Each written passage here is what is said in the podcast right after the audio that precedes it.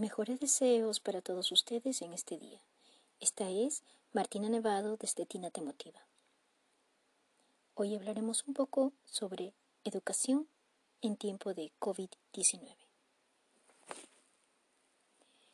La educación de los niños depende más de los padres que de los mismos maestros.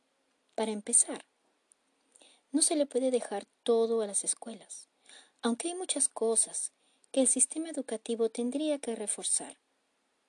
En casa, los padres tienen la tarea de fomentar y reforzar la creatividad de sus hijos. No todos los niños aprenden de la misma manera o al mismo tiempo que los demás. Algunos aprenden visualizando más que escuchando. Otros memorizan, otros aprenden tomando notas. Pero todos llegan a alcanzar un nivel dependiendo del esfuerzo y el tiempo de práctica que empleen para aprender. Unos serán mejores en números, otros en letras, otros en ciencias, otros en tecnología. Pero todos, todos necesitan las artes y la creatividad para desempeñarse en lo que les gusta. Las capacidades artísticas es inherente a cada individuo. Como dijo Pablo Picasso, todo niño es un artista. El problema es cómo hacer que siga siendo artista cuando crece. Quiso decir que cuando un niño no recibe el apoyo adecuado y la importancia debida a sus necesidades, pierde el interés y el mundo se priva de sus talentos. Cuando se habla de educación, no se puede dejar de mencionar a un país que es modelo para todo el mundo, Finlandia. La razón por la cual Finlandia es número uno en educación es porque todo lo que aprende el alumno lo va a aplicar en su vida laboral, en la vida real.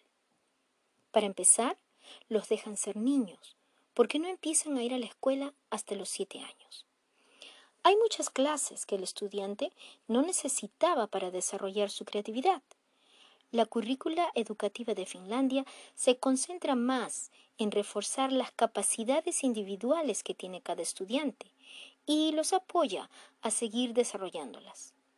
Es por eso que han innovado la educación. Había mucho tiempo desperdiciado que ellos han sabido encauzar en favor de los estudiantes y de eso precisamente se trata, preocuparse por el beneficio de los estudiantes. Sabemos que la vida no es perfecta y hay que enseñar a los niños a aprender de los errores y tratar y tratar para mejorar y desarrollar sus talentos, yendo más allá de las perspectivas. Pero no podemos hacerlos sentirse mal cuando no aprenden, sino trabajar con ellos hasta que consigan hacerlo solos.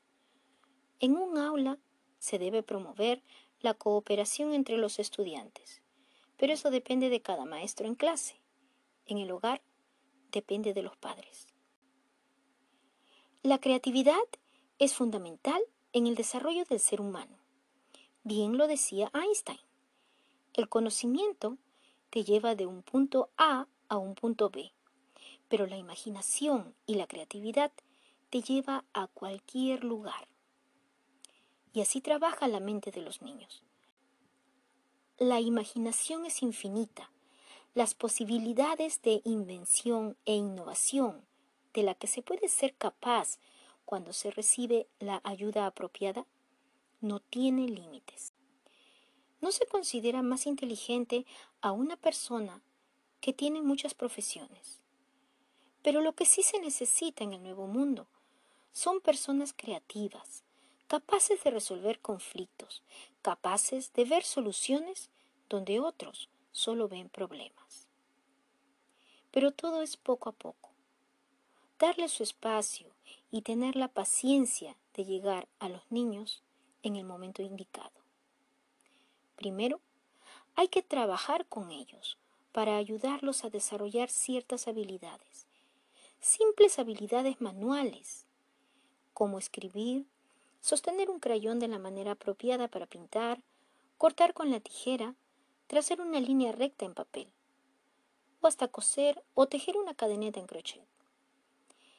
Estas actividades están siendo retos muy difíciles para los niños, cuando, por decirlo así, deberían tener una maestría en ello ya a los 6, 7 u 8 años.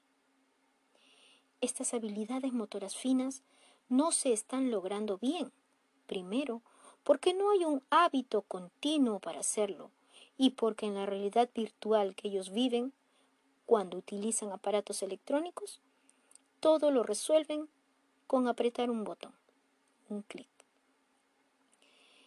No se puede negar que la tecnología llegó para quedarse y va a formar parte de la vida de todos, pero también está frustrando a la niñez, dificultándoles la solución de conflictos en la vida real.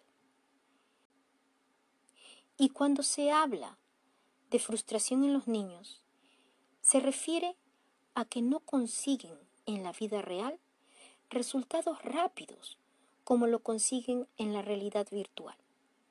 Y obviamente, ¿qué es lo que van a preferir hacer? Lo que les dé resultados más rápidos.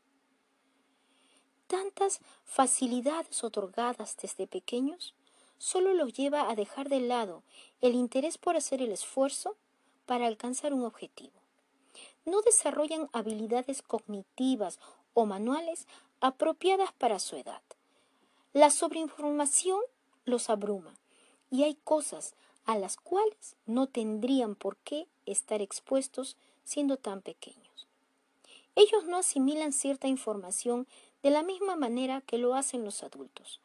Si los jóvenes no tienen una supervisión adecuada con el uso de artefactos electrónicos, se exponen a información de contenido adulto o violencia extrema que los afecta emocionalmente y hasta los insensibilizan. Sin supervisión, están expuestos a información inapropiada para ellos. Padres. Ahora que permanecen más tiempo con sus hijos, es el momento de aprovechar y formarles el hábito de la lectura primero. Un libro no emite ninguna luz que dañe su vista y el único efecto secundario de la adicción a la lectura es abrirles la mente a la imaginación.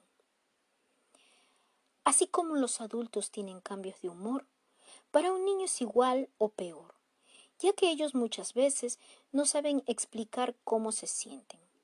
Y ahora es aún más complicado cuando se le está limitando solo a actividades que se tienen que realizar en casa. Por quién sabe cuánto tiempo. Por ello, se necesita mucha paciencia. La solución no es darle todo el tiempo a la tablet. Es hora de tomar en serio las recomendaciones de los doctores acerca de los efectos negativos que causa en la salud de sus hijos el abuso de estos artefactos. Causa desde depresión, frustración y ansiedad, ceguera. Además que la falta de actividad produce otras enfermedades como la obesidad, diabetes, hipertensión. Por ello, fomentar la creatividad, dándoles el ejemplo, es la voz. Este es el momento de crear hábitos positivos en sus niños. Expertos dicen que se requiere de 20 a 25 días para crear un hábito en una persona. Obviamente, hábitos positivos o negativos. Tomen esta oportunidad para dedicar a formar en sus hijos hábitos positivos que repercutirán en su vida. Actividades tan simples como ayudar a poner la mesa, recoger su plato después de comer, lavarlo, alimentar a la mascota, hacer su cuarto o fomentar tiempo de buena lectura antes de hacer alguna actividad son muy importantes para enseñarles responsabilidad. No abrumen a sus niños con todas las actividades que existen.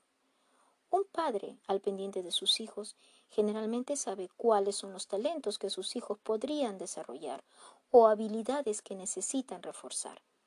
Muchas veces lo que les gusta al padre puede no gustarle al hijo. Cada niño tiene sus propios atributos. Ayúdelos a buscar y desarrollar con ellos alguna actividad del interés de sus niños.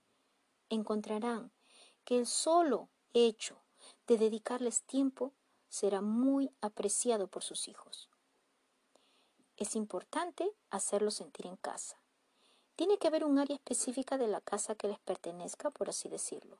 un estante con libros, materiales de dibujo, tijeras, gomas, trozos de maderas, tornillos desarmadores, plastilinas. ¿A quién no le gusta jugar con plastilina? Poco a poco se va agregando materiales. Un lugar donde puedan desplegar su imaginación. Una vez involucrados, créanme que no querrán salir de allí. En un proyecto que trabajen en conjunto, déjenlos ser el guía. Pregúnteles cómo hacer algo, aunque usted lo sepa. Eso los motivará, les dará confianza en sí mismos y además de aprender a resolver determinados conflictos, los ayuda a discernir y tomar decisiones.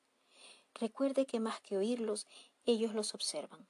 Entonces, trate de cumplir juntos el hábito de los 20 días. Será más divertido.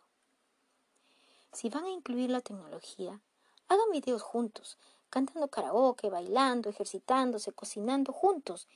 Creen la competencia sana en la familia. Se está viviendo la amenaza de una pandemia y el descuido del planeta también contribuyó a propagar este mal. Recuerden que en un hogar contaminado nadie puede protegerse.